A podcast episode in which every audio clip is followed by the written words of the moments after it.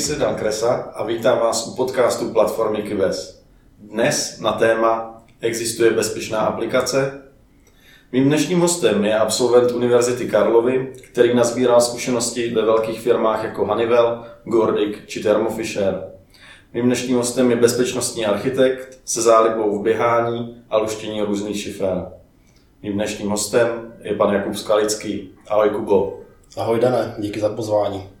Kubo, vystěl jsem všechno u toho tvého profilu? O, já myslím, že ano. Jenom pro diváky řeknu, my se s Kubou známe díl, takže si tykáme, jinak u ostatních hostů máme samozřejmě vykání. Tak pojďme zpátky. Kubo, co tě nejvíce zaujalo v poslední době v oblasti kybernetické bezpečnosti? Musím říct, že toho je hodně, což na jednu stranu je dobře, protože máme se čím bavit, máme co sledovat a máme se i z čeho poučit. A na druhou stranu je to špatně, protože to znamená, že od našeho ideálního cíle, to je bezpečného IT světa, jsme stále na míle daleko. Ale kdybych měl být konkrétní, tak velice mě zaujal například detailní popis hacknutí firmy RSA, kde bylo čínskými hackery ukradeny v podstatě veškeré inicializační vektory na tokeny pro dvoufaktorovou autentizaci a, a pro mě jako pro bezpečnostního architekta z toho vyplynuly mnoha poučení uh, ohledně toho, jak by se systémy měly navrhovat, protože to, že to vůbec bylo možné, bylo umožněno několika chybami v návrhu. Další, co mě zaujalo opravdu hodně, byl zase detailní popis Zero Day exploitu od uh, firmy Pegasus uh, pro, pro iPhony. Uh, to bylo natolik technické, že eh, jsem si to se zájmem přečetl, myslím si, že jsem to i pochopil a nezbývá mi, než před eh, autory tohoto exploitu smeknout, přestože stojí na druhé straně, na té špatné straně barikády. A naposledy relativně nedávno eh, mě zaujala zpráva o tom, že jeden z kandidátních algoritmů na postkvantovou kryptografii, SIKE, byl v podstatě prolomen skriptem, který běžel hodinu na stolním počítači. To znamená pro praktické eh, použití nebo pro libovolné použití je v podstatě bezcený. Tak to jsou zajímavé příklady, děkuji za ně. A možná bych se ještě k těm prvním dvěma vrátil. RSA, jedná se o tu světoznámou jako bezpečnostní firmu, nebo o co vlastně tady jde? Uh, ano, uh, celé se to událo v roce 2011 to už je uh, trošku dávno. Je to, je, to, je to dlouho, ale článek o tom právě vyšel až eh, relativně nedávno, protože všichni aktéři byli vázáni desetiletou lhutou mlčenlivosti.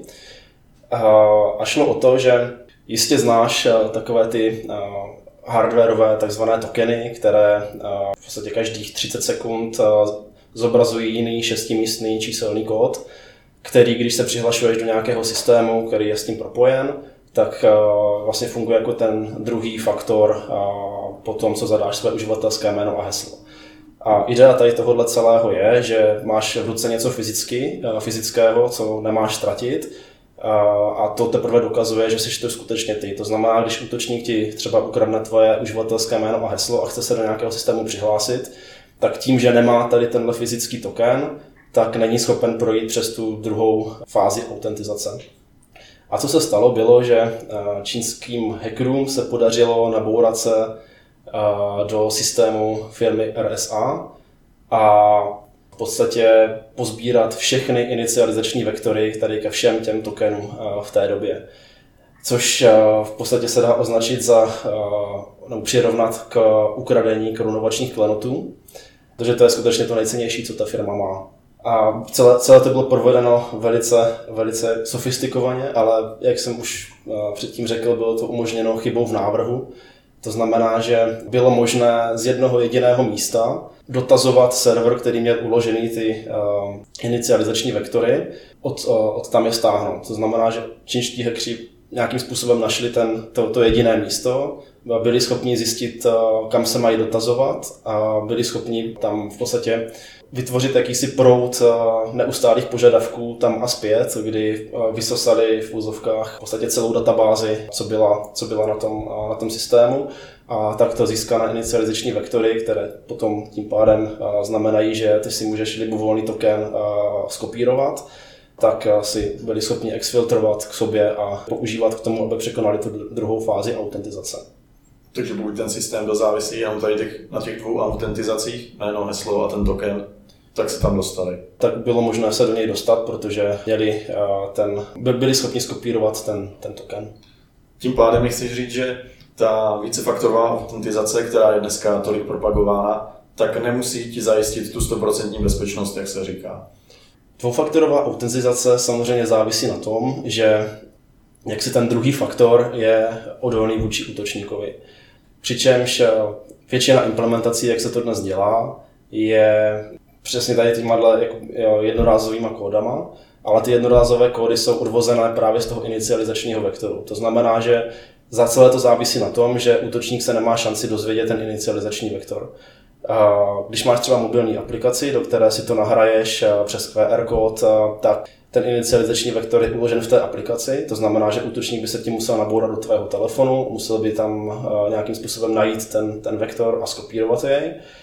V případě těch fyzických RSA tokenů jediné místo, kde ty inicializační vektory byly, bylo právě v tom systému toho RSA a právě proto to bylo nejspíš eh, hlavním cílem eh, hackerů a když se jim to podařilo, tak to skutečně eh, znamenalo velké potíže pro, pro celou firmu. Super, tak to moc, moc děkuji za vysvětlení. Ještě mě zaujal ten druhý příklad, systém Pegasus. Je to ten Pegasus, ten slavný izraelský systém na sledování těch hovorů a odposlouchávání lidí, nebo jak to je?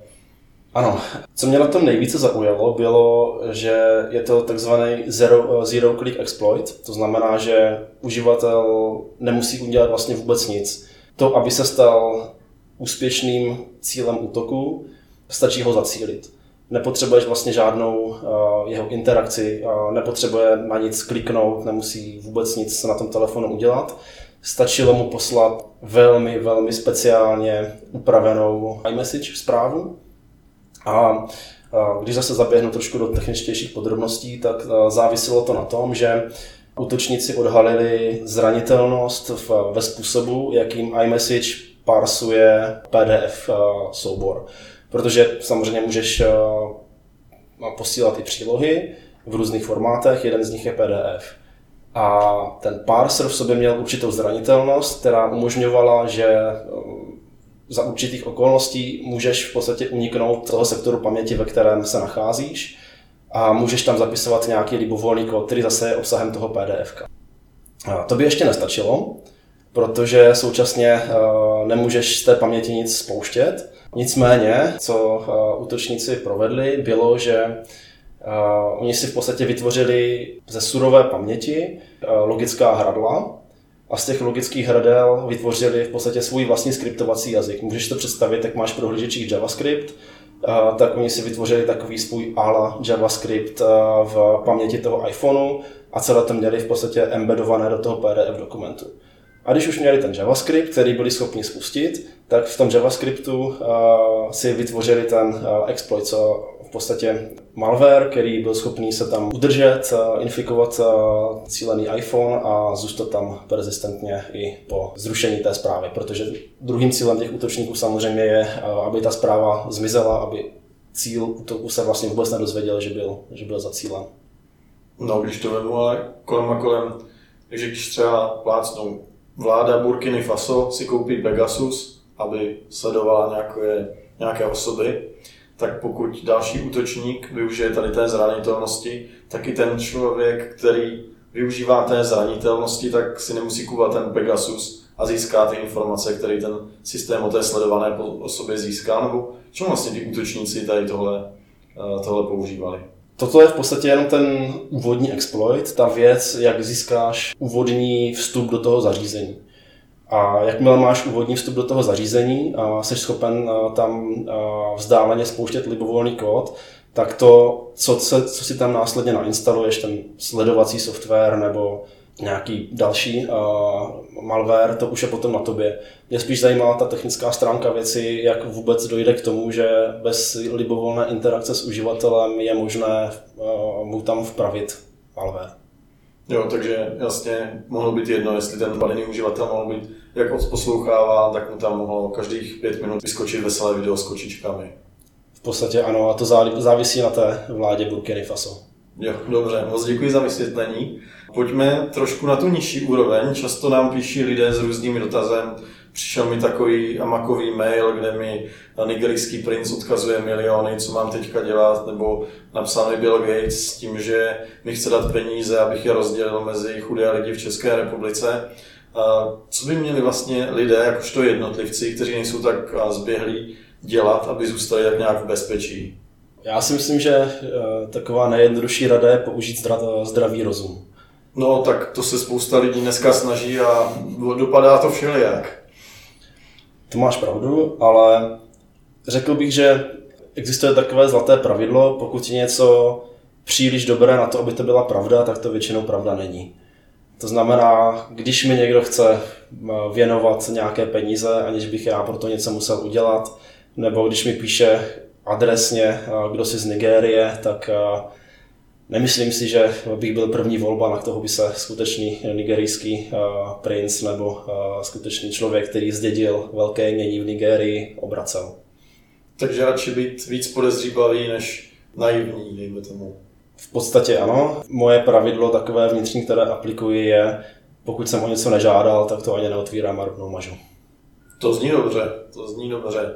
Ty jsi narazil na Pegasus, což je systém, který byl v telefonech a možná ještě v nějakých dalších zařízeních, to mě když tak oprav, ale když zůstaneme u těch telefonů, já třeba vím, že ty nemáš telefonu Facebook, Instagram, žádné takové té sociální sítě, když běžní uživatelé to tam třeba mají, Twitter, LinkedIn a tak dále, třeba i ten čínský TikTok, proč to třeba ty nemáš a využíváš vůbec sociální sítě, nebo jak se k tomu stavíš? Jednak k tomu mít ty aplikace v telefonu a potom v té druhé rovině ty aplikace vůbec využívat. Já začnu tou uh, druhou částí. Některé aplikace nebo některé sociální sítě využívám, ale výhradně na počítači, což má dva důvody. První důvod je, eh, že tím pádem poměrně dobře jsem schopen limitovat čas, který tam strávím, protože to není tak po ruce, protože eh, musím si udělat čas, abych si sedl k tomu počítači, což s malými dětmi není eh, až tak jednoduché. A v té rovině, proč je nemám na telefonu, není to podle mě spíš bezpečnostní riziko, protože nepodezří, ne, nepodezírám Facebook, že by do svých aplikací Eh, zaváděl malware, aby se skutečně stal pro tebe nějakým bezpečnostním rizikem. To je eh, proti jeho zájmu, ale to spíš riziko v poslední době nutně propírané eh, privacy, to znamená soukromí. Celý business model tady těchto, těchto firm je a existuje na to takové známé rčení v Silicon Valley, že je-li produkt zdarma, tak ty si tím produktem. V podstatě business model je postaven na tom, že ty to stále potřebuješ používat, oni se o tobě dozví co možná nejvíce informací a pak jsou ti schopni zobrazovat cílenou reklamu a tím, že je cílená přímo na tebe podle tvého profilu, který oni o tobě zjistí, tak jsou schopni tu reklamu zároveň prodat za větší peníze. Tomu se říká tak nějak souhrně surveillance capitalism a je to podle mě věc, která je špatně, Vůbec se mě nelíbí a jako můj osobní odboj jsem si zakázal libovolné tyto aplikace mít na svém telefonu. Takže kdo chcete, aby se vám nezobrazovaly takhle ty reklamy, nebo ne tak přesné, tak to nemít v telefonu, v sociální sítě. Já si nedělám úplně iluze, že, že to je až tak užitečné, protože vím, že oni tady tyhle velké společnosti typu Facebook, Google a podobně Oni jsou schopni si tvůj profil poměrně dobře udělat, eh, ať už jenom z aktivit na webu, ale i své různé další aktivity po celém internetu, i z toho, eh, že například tvoji přátelé tyto aplikace na svých telefonech mají, tak oni jsou poměrně dobře schopni i tak eh, si tu tvoji třeba síť sociální, fyzickou sociální síť zrekonstruovat. Byl bych nerad, kdybych, kdybych jim dával něco, co vyloženě nemusím. Jo, to chápu. Když jsme u těch telefonů, před pár lety běžela tady kauza Huawei ZTE, když to se týkalo spíše 5G sítí, ale potom asi to vztáhlo i na různé čínské telefony. Některé firmy zavádí pravidla na to, že nakupují pouze telefony od různých dodavatelů, od prověřených dodavatelů. Jaký ty na to máš názor? Přece jenom ty čínské telefony jsou levnější, častokrát o dost procent než telefony jihokorejské nebo americké Máme se třeba těch čínských telefonů obávat, nebo je to jenom velká bublina? Musím říct, že nejsem odborníkem na bezpečnost mobilních telefonů, ale mám takovou inherentní nedůvěru tady v ty čínské telefony a tak trochu v podstatě i na ty jeho korejské i americké. Tak co si mám tedy koupit? Mám, te, nevím, jestli Burkina Faso, co by má oblíbená země, vydává nějaké telefony, ale... O to nejde. Jde o to, že to, aby ten telefon fungoval, tak potřebuje nějaký operační systém. A úplně původní Android uh, byl tím operačním systémem a dodnes je vyvíjen jako Android Open Source Project. V podstatě to jádro, které ty si můžeš uh, na ten telefon nainstalovat, nebo respektive to jakési jádro, které si pak ti různí výrobci přizpůsobují k obrazu svému, dělají na něj různé nadstavby. Uvedu příklad, když si koupíš nový telefon, tak typicky tam nebude právě jenom ten čistý Android, ale budou tam i různé UI nadstavby toho výrobce, budou tam aplikace od toho výrobce a typicky tam bude i spousta aplikací, které ty nechceš, takzvaný bloatware, různé jako reklamní věci nebo různé předinstalované sociální sítě, kterých se potom velmi těžké se zbavit. A to je součástí právě jejich obchodního modelu a toho, že chtějí se o tobě, získat, o tobě získat co nejvíc informací, anebo dostávají peníze za to, že tam jsou předinstalované nějaké ty, nějaké ty aplikace. Nevím, jestli znáš různé projekty operačních systémů, verzí Android operačních systémů, které respektují tvoje soukromí. Za všechny bych uvedl například Lineage, který já sám aktivně používám na svém asi 12 let starém mobilu. A je naprosto úžasné, že i na takto starém um, hardwareu si vlastně můžeš rozjet nejnovější Android. Sice už to není tak svížné samozřejmě, protože hardware se za tu dobu posunul velice, velice daleko, ale principiálně tam žádná překážka není.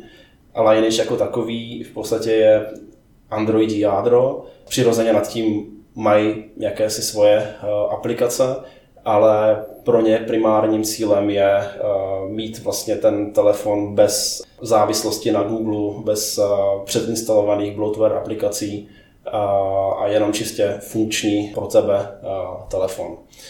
To můžu doporučit a Myslím si, že když bych si kupoval čínský telefon třeba z důvodu toho, abych ušetřil oproti těm dražším variantám, tak bych se třeba podíval na internet, podíval bych se třeba přímo na web Lineage, na podporovaná zařízení a zkusil bych si vybrat nějaké levnější zařízení, na které si ale pak následně ten Lineage můžu nainstalovat.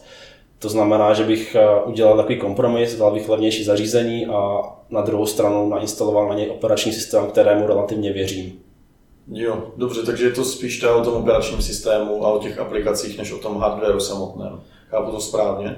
Myslím si, že ano. Eh, I když eh, je to pár let, co jsem na brněnském IDET veletrhu slyšel historku, eh, že po instalaci jakéhosi kryptova- šifrovacího zařízení sledovali, sledovali provoz a zjistili nějaká podezřelá volání z datových center do nejmenovaných východních zemí, která ovšem těm příjemcům byla k ničemu, protože tam právě existoval ten hardwareový šifrátor.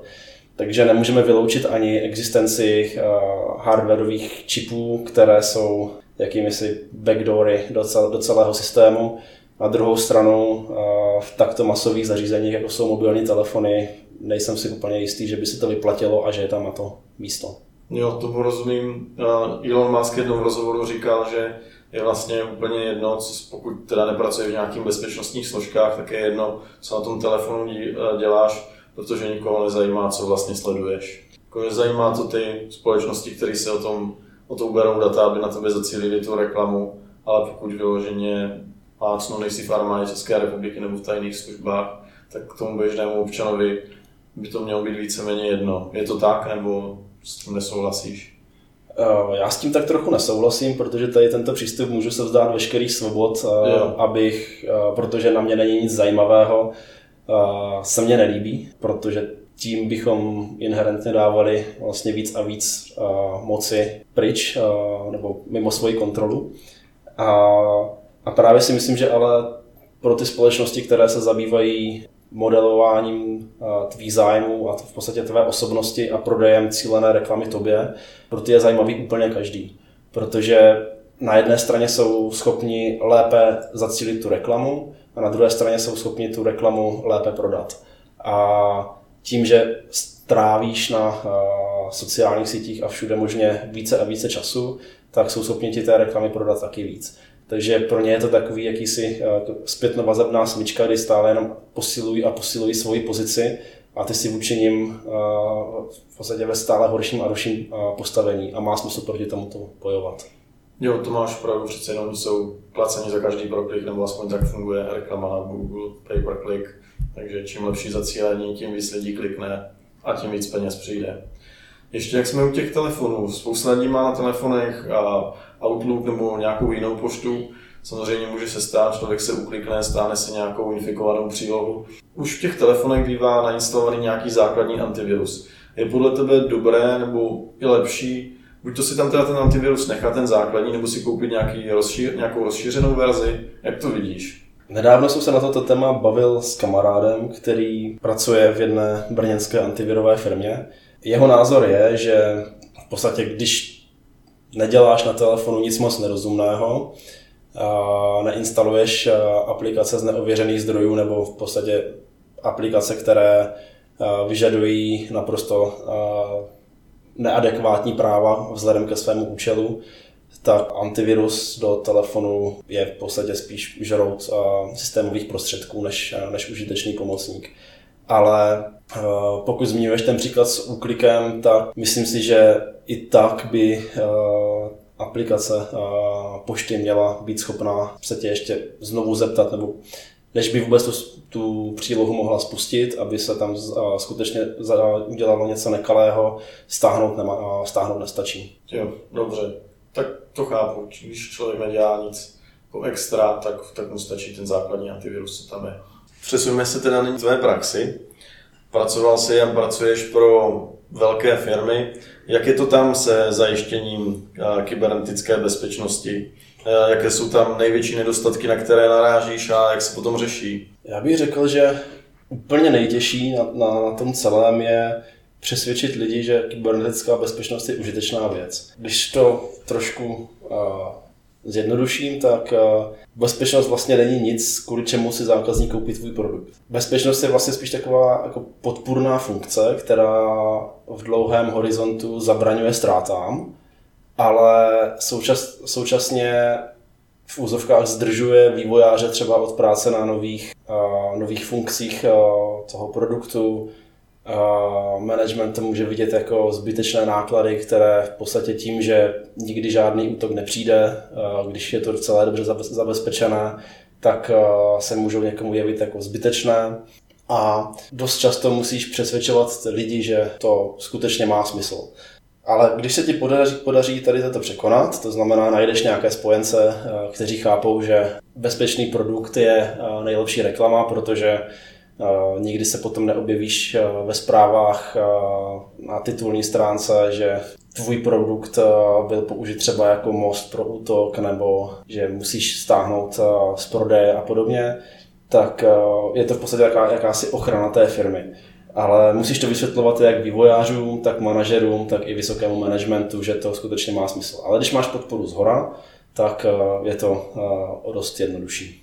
No to jenom potvrzuješ naše slova, když, když chápu, jako bezpečnost je to nutný zlo, něco, co prostě dělat musí, ale chtějí. My se snažíme vždycky říct, že když mají BOZP každý rok nacvičují ten požární poplach, tak proč třeba každý rok ne, nacvičují reakci na malware a to už je, už je potom nenapadne a vůbec do takové fáze přemýšlení se ještě ani nedostali. Když ty zpracoval i v různých IT firmách, i ve výrobních firmách, tak je to v těch IT firmách něčím jiné, nebo je to firma od firmy, nebo můžeš to nějak rozdělit? Jo, já si myslím, že nezáleží na tom, čím se firma zabývá. Myslím si, že je to spíš celkově kulturou té firmě.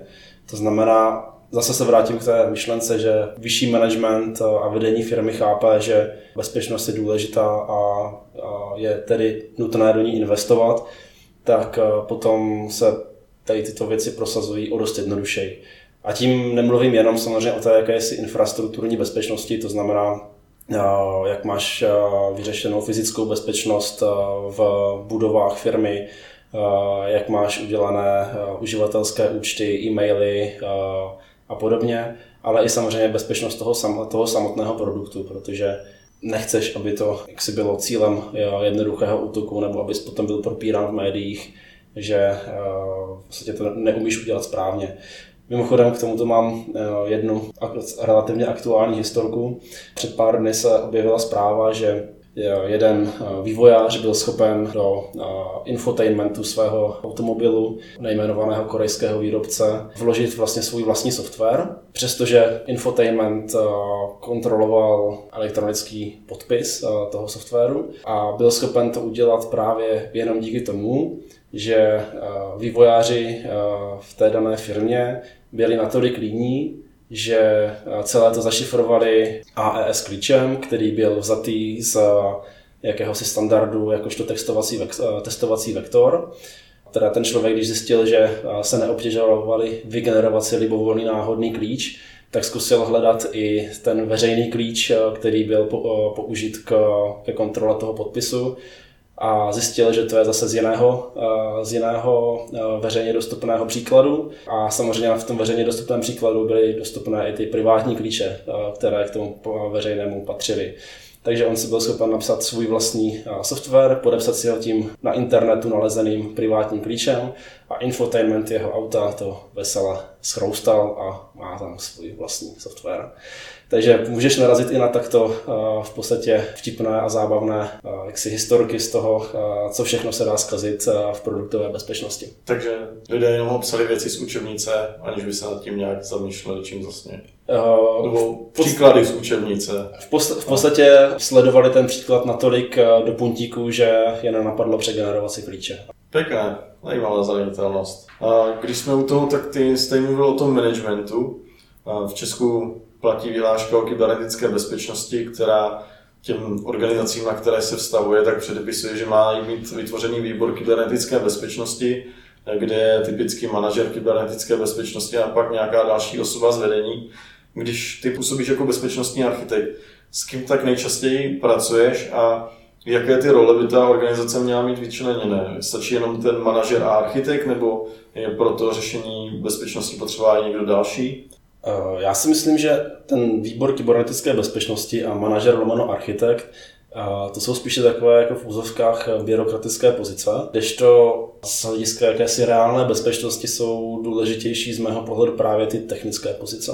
Myslím si, že problém tady obecně v kybernetické bezpečnosti je v tom, že abys měl bezpečnost skutečně pokrytou ve všech aspektech, tak potřebuješ mnoho rolí. A Samozřejmě potřebuješ i ty eh, manažerské, a tomu se můžu klidně jmenovat ten výbor kybernetické bezpečnosti, ale potřebuješ i ty technické, a to od uh, analytiků přes uh, vulnerability management, přes vývojáře, přes spoustu, spoustu dalších funkcí, které potřebuješ k tomu, abys v té organizaci měl tu bezpečnost tak nějak pokrytou skutečně v celém jejím spektru. A bohužel eh, tady tyto funkce nejde moc redukovat, eh, když je ta organizace malá. Takže když se podíváš na strukturu eh, security oddělení třeba v těch skutečně obřích korporacích, tak ty to mají přirozeně pokryté úplně všechno. A samozřejmě v každou, každou roli mají mnohonásobně zduplikovanou, ale čím jdeš na menší a menší organizace, tak správně bys ty role měl mít pokryté také všechny ale pak eh, relativní velikost eh, security týmu vůči celé organizaci eh, v podstatě u těch skutečně malých organizací by byla jako nepřiměřeně velká. Takže nevím moc, jak z toho ven, jestli třeba pro veřejné organizace by nemělo smysl tady tyto funkce nějakým způsobem sdílet napříč organizacemi, ale do veřejné zprávy příliš nevidím, tak to nemůžu moc komentovat. Jo, to chápu. Když už jsme u toho, spousta těch velkých korporátů, tak má takhle, jak říkáš, rozsáhlé to bezpečnostní oddělení, jsou tam, jak se říká, analytici, testři, různé další role. Stále ale narážíme na to, že i v těch velkých korporacích, typicky tu automobilku, kterou jsme jmenoval, tak eh, se tam nachází bezpečnostní zranitelnosti. Tak jak je možné, že pořád, i když máme tu umělou inteligenci, automatizované testy, tak stále máme v aplikacích tolik bugů. Já si myslím, že jednak uh, není pravda, že všechny tyto velké korporace mají skvělé automatizované testy. Testy samozřejmě odhalí jenom ty chyby, uh, které je ten tester schopen předvídat. Jejichž odhalení je schopen napsat test. Samozřejmě existují jako nástroje pro automatizaci všelijakých testů, které se v mnoha firmách používají, ale v mnoha také ne. Ale proč existuje tolik bugů? Spousta těch firm tu bezpečnost nějakým způsobem zanedbává nebo se spolehá na to, že jim se nic nestane. Případně zase ten management to nevidí jako prioritu. Mohl bych tady uvést příklad platforma Zoom, používaná na jaksi telefo, telefonní konference. Během covidu využíváno pro online vzdělávání a další aktivity, všechny meetingy se přesunuly do Zoomu. Ano, a právě oni měli s tímto velký problém, protože před covidem to byla malá aplikace a právě měli velký bezpečnostní dluh. A co začal covid a začala se ta jejich aplikace hromadně používat, tak kritika stran nedostatečného zabezpečení a nedostatečného šifrování přenosu všemožných dat způsobila, že pod tlakem akcionářů Zoom na 90 dní stopnul veškerý vývoj a věnoval se čistě dohánění bezpečnostních restů. Takže může se stát, že když zanedbáváš tu bezpečnost dlouhodobě, tak seš pak nucen alokovat v podstatě všechny zdroje na to, abys to pod veřejným tlakem co nejrychleji dohnal. A k těm bugům ještě eh, speciálně k, té, k, tomu, k tomu příkladu s automobilkou, já si myslím, že taky dost často vidím eh, takový problém u eh, softwarových vývojářů, že jak si oni chtějí, aby to fungovalo, a v ideálním případě nad tím nechtějí až tak moc přemýšlet. V jedné rovině chápu, že kryptografie je těžká, nebo dost často těžká k pochopení, a ještě těžší k správné implementaci. A z druhé strany vždycky by nad tím měl mít právě dohled nějaký ten bezpečnostní architekt nebo nějaký bezpečnostní expert eh, v rámci daného vývojářského týmu, aby se právě ty věci typu toho, že se použije nenáhodný klíč, eh, ale veřejně známý klíč eh, k šifrování a k ověřování pravosti softwaru, tak tyto věci by měl mít eh, na starosti spíše on. Když odběhnu k tomu vývoji, teda měl by podle tebe být co produkt nebo co služba, to jinačí bezpečnostní architekt, nebo je podle tebe i možné jako nějaké sdílení v rámci několika týmů jednoho bezpečnostního architekta? Určitě sdílení, protože nemyslím si, že té bezpečnostní práce v běžném vývoji je až tak moc, aby to zaměstnalo eh, jednoho bezpečnostního architekta na jeden tým. Navíc si upřímně myslím, že tolik těch architektů ani není. Z druhé strany architekt jako takový, že jeho práce je vlastně být jako na takové trošku vyšší úrovni a mít eh, větší přehled o všech věcech, co daná firma dělá, aby si mohl ty věci zasadit do kontextu. A tím pádem, kdyby byl eh, upoutaný u jednoho týmu, tak ten přehled eh, ztratí. No a jestli klidně mě oprav, nebo zastav, jestli je to moc osobní, třeba když mám firmu s 220 zaměstnanci, nějakou vývojovou, kolik by tam mělo být třeba bezpečnostních architektů, nebo jak třeba je, ten, je to bezpečnostní oddělení rozsáhlé. Dá se to nějak porovnávat, že ano, když mám 50 zaměstnanců a vývoj jednoho produktu, tak budu mít třeba jenom jednoho manažera, jednoho testera, dva analytiky, nebo se to takhle nedá vůbec porovnávat? Já si myslím, že se to nedá porovnávat. Samozřejmě bych řekl, že čím více bezpečnostních expertů, tím líp, ale eh, to už si samozřejmě ta firma musí rozhodnout sama.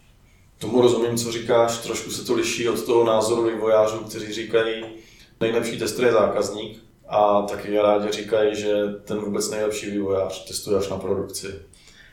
Pojďme tedy trochu dál od těch vývojářských vtipků a pojďme k samotnému vývoji. Poslední dobou se čím dál více objevují na scéně open source nástroje, roste jejich obliba, někteří dokonce propagují využití open source nástrojů ve veřejné správě a vůbec v IT systémech státu. Jaký ty máš na to názor, protože jsi dělal víceméně ve velkých společnostech, kde se asi open source tolik nenosí. Co si vlastně o open source myslíš?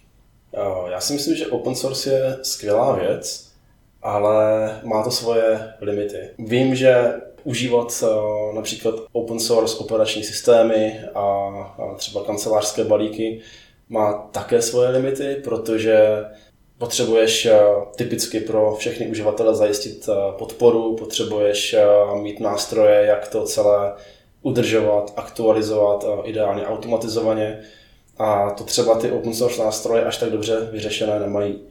A z pohledu bezpečnosti vím, že open source je teďka docela častým cílem útoku právě kvůli tomu, že spousta proprietárního softwaru je používá a útočníci se naučili, že dost často je eh, jednodušší útočit na systém ne napřímo, ale přes někoho v eh, takzvaném dodavatelském řetězci neboli supply chain.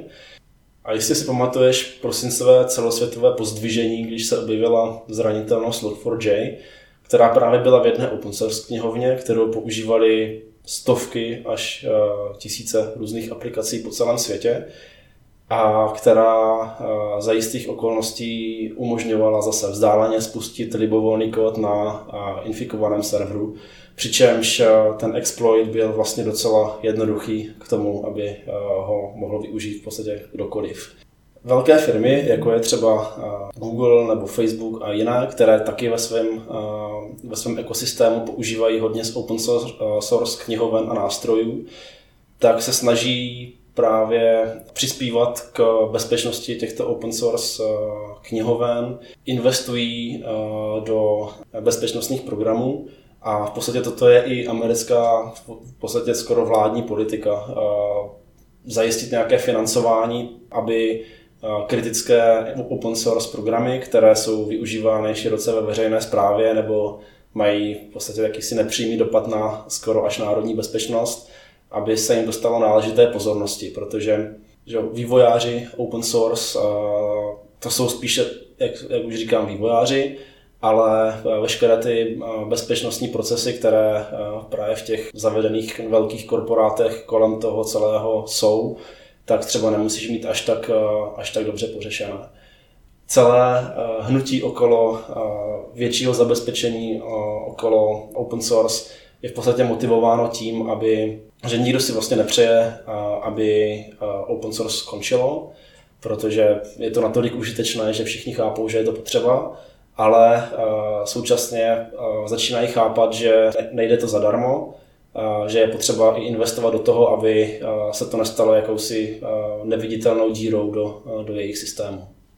Jo, moc děkuji za tvůj názor. S čím já jsem se setkal, tak bylo že vývojář open source si změnil nějaké knihovny schválně, protože chtěl po komunitě nebo pro těch uživatelích, co ten nástroj využívali, aby mu zaplatili něco.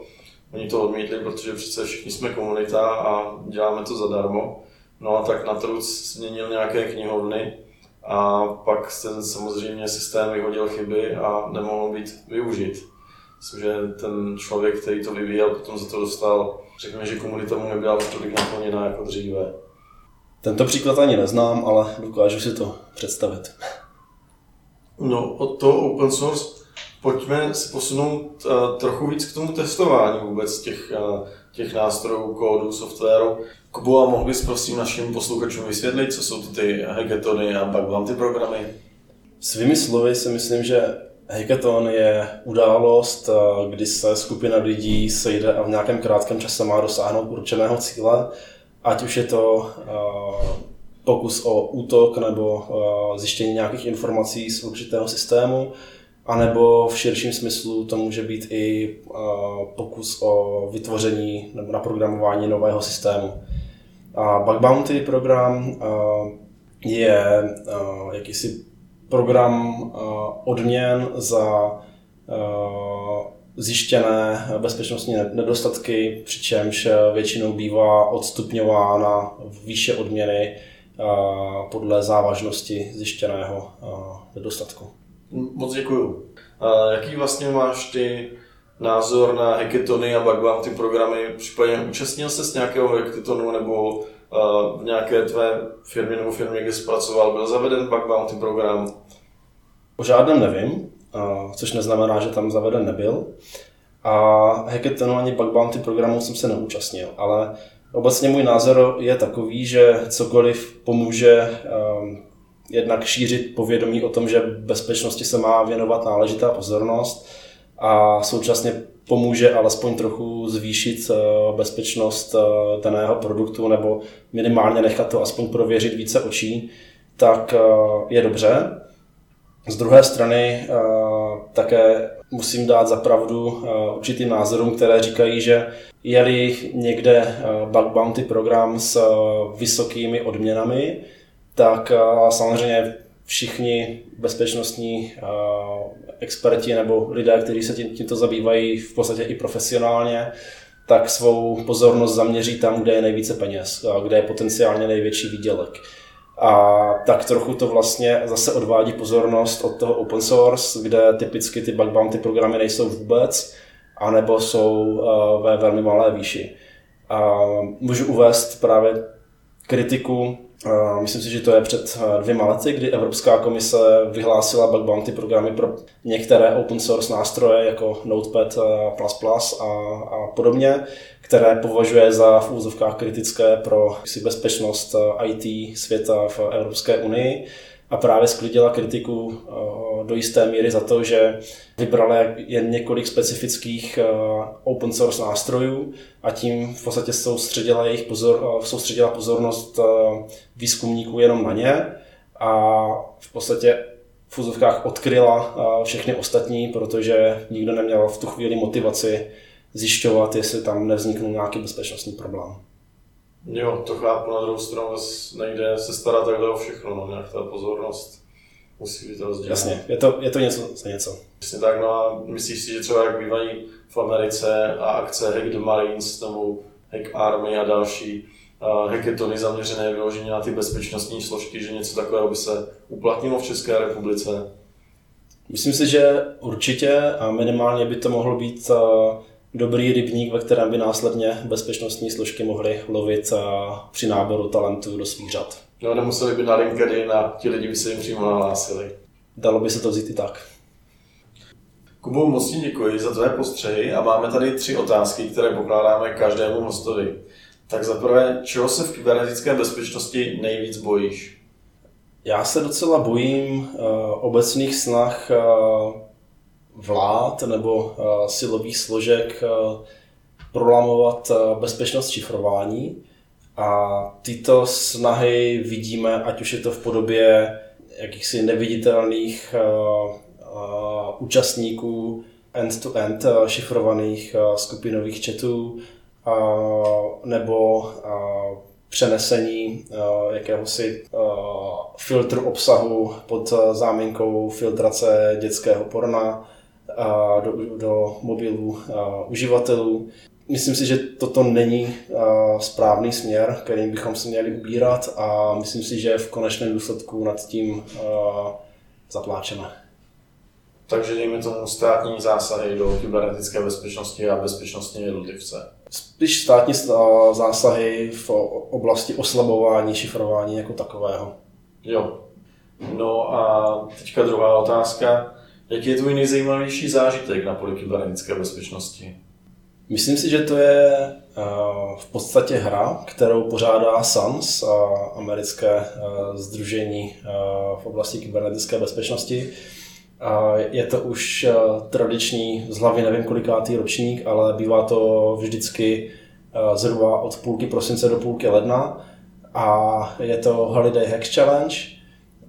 Většinou se to točí kolem Santova severního pólu a každý hráč je eh, vystaven eh, zhruba 15 eh, různě těžkým úkolům a zhruba dalším 15 podpůrným úkolům, kdy většinou musí se dostat do nějakého systému nebo něco zjistit nebo naprogramovat si nějaký nástroj, který následně slouží k prolomení bezpečnosti něčeho dalšího.